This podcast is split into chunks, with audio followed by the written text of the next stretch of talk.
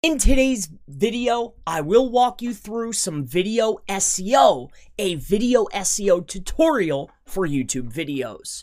My name is Chris Palmer, and today I'd like to teach you about video schema. So, when we're looking at SEO, schema is definitely a dominant force. It's very important to help search engines understand your content. So, with video SEO, a lot of things are really the same, and search engines like Google are going to be utilizing the source code. Now, when implementing the schema onto your page that I'm going to walk you through today, you're actually able to get more keywords into the source code. The source code is what is read by search engines, so it's very important. And the more times you can get target key phrases within your source code, the more relevant your content is for a particular keyword.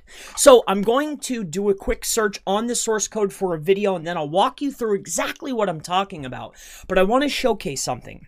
So this is a video that I'm going to walk you through. I just did a video not too long ago on CTR. Now I'm going to paste this in, and this particular phrase is only utilized within the video schema that I'm going to show you how to do today. So if you take a look here, here's uh, N, there's two slashes and N, and then it says Chris Palmer CTR SEO. The name of the video is click through rate manipulation. So if we go down, it's on the page six times. All right, it's in the source code six times, but I only put it on the page one time. As you can see, it's in the source code six times, but it's only on the page once. All right, but within the source code, it's over and over and over again.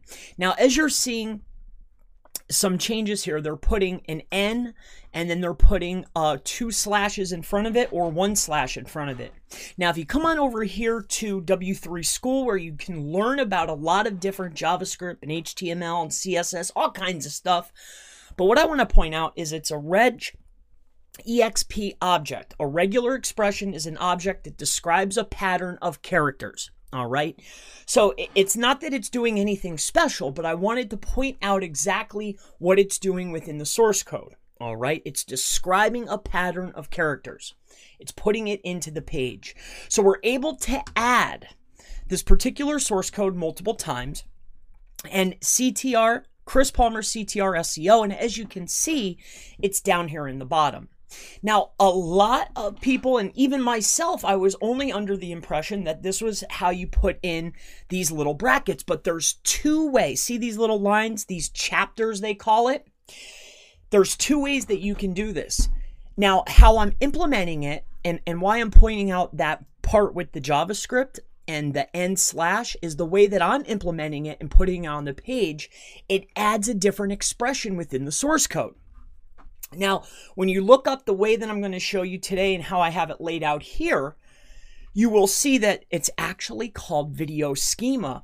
And the benefit here is, is not only are you getting chapters, not only are people able to find your content better that are important pieces, but you're able to get a lot more keywords onto the page that are related to the topic of your video. It's helpful to the user. And within the source code, you're able to repeat very important keywords that are related to your video, and it helps with ranking. So generally, and, and this is just a hypothesis, it's something that I'm noticing. I'm running a few tests. Let me show you something. Generally, when I put out a video or anybody, you'll notice that a lot of people within the industry say only use seven key phrases. All right. If you take a look here, I'm ranking for more than seven. And why is it seven? Because generally, when videos go through their cycle, only seven tags will actually rank right? Only seven tags. So a lot of people only utilize seven. But what I noticed is, is if you take a look here, my tags are matching to the schema. And a lot of the tags that I have that are related to the schema are actually popping up and I'm ranking for. And it's been X amount of hours that usually all those extra spots where you get rankings in, even if they're not high, I'm still sitting there. So let me go ahead and show you how to implement this. And it's very simple, but let me walk you through the process. So, if you have a video, all right. So let's say that this video is is uh it's uh 30 minutes and 50 seconds long.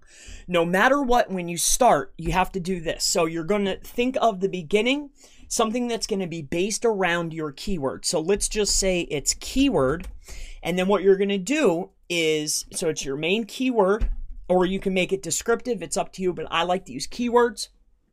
So do keyword colon space. And the first one has to be zero colon zero zero and then close it out. All right. And then the next one could be keyword two colon space, put a bracket, and then it's going to be your time. So zero space, and then we could do 50 seconds. Boom.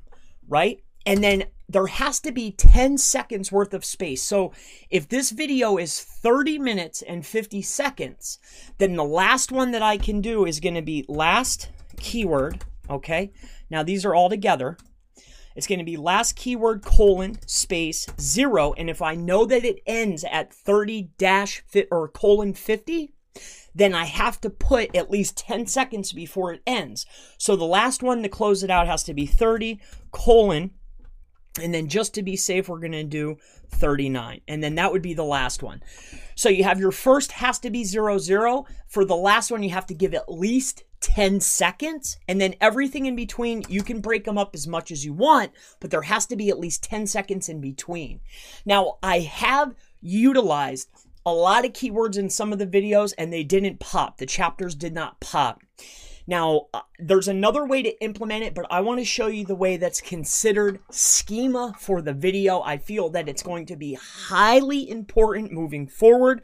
Also, I noticed that videos that I add this type of schema to are showing up within the video section on Google search engine.